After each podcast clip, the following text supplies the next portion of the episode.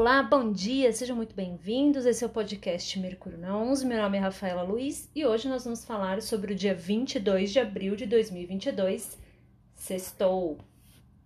A lua hoje segue em Capricórnio e ela vai formar um bom aspecto com Urano de manhã, então logo pela manhã é um bom momento para aproveitar os aspectos positivos de Urano nesse bom aspecto com a lua que é o que? A originalidade, a criatividade. Então, se você precisa ter boas ideias, né, assim, focar num raciocínio com ideias inovadoras, né, soluções que precisam ser pensadas assim um pouco fora do padrão, bons aspectos de Urano com a Lua são favoráveis para isso.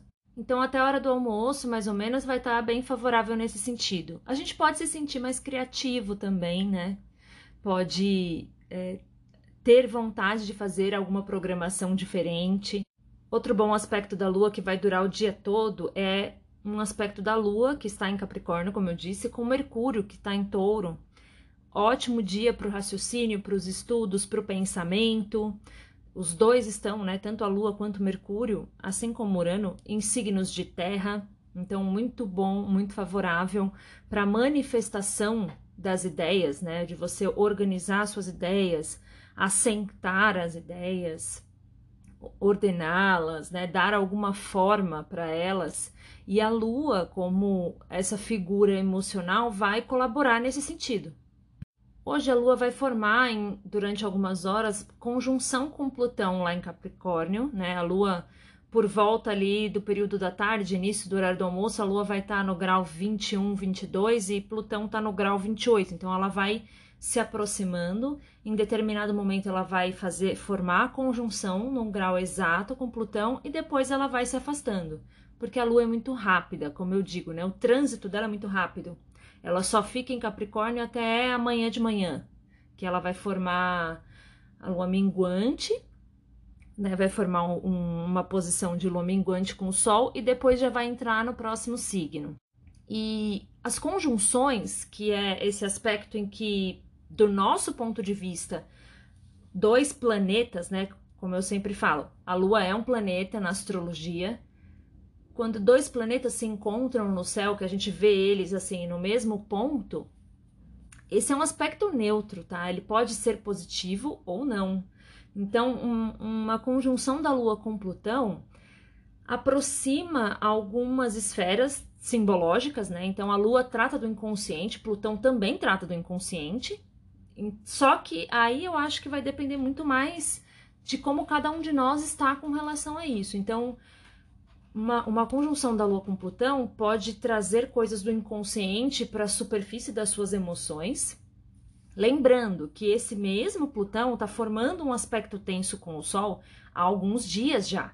Então, a gente parece que está sendo forçado a olhar para alguns aspectos do nosso inconsciente, a se dar conta de algumas sombras, de alguns defeitos, enfim, de algumas tomadas de decisões que a gente tem de forma inconsciente, algumas atitudes que a gente tem de forma inconsciente.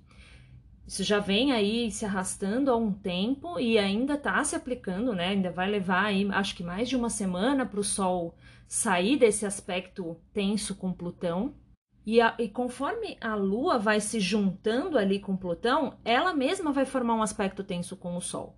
Então, toda vez que tem aspectos tensos, é como se fosse um cabinho de guerra. O Sol é a consciência, é a lógica, é aquilo que eu vejo, né? Eu dou nomes, formas e reconheço coisas porque existe luz. E Plutão e a Lua não, é aquilo que eu estou sentindo, mas que não tem muito bem forma, não tem muito bem um nome, né? É o campo das emoções, das profundezas da alma. Então, primeiro, sobre a conjunção da Lua com Plutão. Pode ser muito positivo para ter boas conversas profundas, né? Porque a Lua está formando uma parceria legal com Mercúrio, Mercúrio é a comunicação. Então, para conversas com pessoas, para que você acesse de forma gentil e doce essas, essas emoções, né? Essa consciência, essa, esse inconsciente que a gente tem e que muitas vezes precisa assim ser falado, até para a gente desabafar ou mesmo para a gente se dar conta de algumas coisas. Então, podem acontecer conversas profundas com amigos, com familiares, com os nossos parceiros ou parceiras, com os nossos filhos.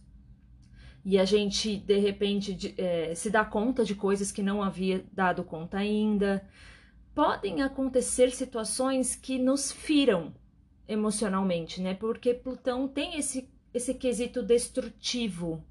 Então, também é preciso tomar cuidado nesse sentido, assim, para não dramatizar muito as emoções, né? A Lua é o emocional, então Plutão ele pode puxar a gente para um campo emocional um pouco vingativo, obsessivo, nas energias mais densas dele, vamos dizer assim, sabe? Nas energias elevadas, ele é o, a consciência de que eu tenho uma porção dentro de mim que muitas vezes eu não acesso, então é o olhar carinhoso para as nossas sombras. Na versão mais densa de Plutão, ele, ele pode ser destrutivo. Então, Seja gentil com as suas emoções hoje e com as dos outros também. Eu sei que hoje é emenda de feriado aí, as pessoas podem estar se reunindo, então cuidado com conversas, com situações, cuidado com o seu olhar sobre as pessoas. Né? Entenda que a tendência energética astrológica de hoje é um olhar um pouco mais malandro, um olhar um pouco mais é, para o lado pesado das coisas. Então, tenha critério quanto a isso. O Sol está formando um bom aspecto com Marte e isso é muito positivo para a gente se afirmar naquilo que deseja. Marte fala muito da nossa assertividade, da nossa autoafirmação, né? Então, quando eu expresso o meu desejo, a minha vontade, eu estou me afirmando no mundo, para os outros. E isso é muito bom, tá? Então, às vezes, tomar consciência do, do nosso posicionamento, ter o ímpeto de se posicionar é maravilhoso. É um bom aspecto para o Sol com esse Marte. Esse Marte em peixes, inclusive, é um Marte até mais ameno no sentido da guerra, né, que ele representa. Então é muito bom para esse esse tipo de vertente, me posicionar, me autoafirmar no mundo, diante das pessoas que eu amo, né?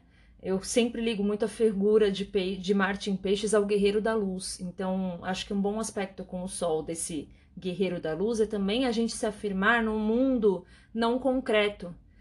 tomar ciência de que existe um, uma mente, um inconsciente, um divino, né? A, a, a psique e o mundo espiritual são assuntos de peixes. Então, isso é muito positivo, mas esse Marte em parceriazinha com o Sol e esse Sol brigando com Plutão pode fazer com que a gente queira se posicionar demais, se autoafirmar demais, né? Porque peixes também tem esse aspecto da ilusão, da fantasia, então a gente pode ali fantasiar uma guerra diante das pessoas que não está acontecendo. Por isso também que eu reforço esse conselho: cuidado com a imagem que você está construindo das situações ao seu redor hoje.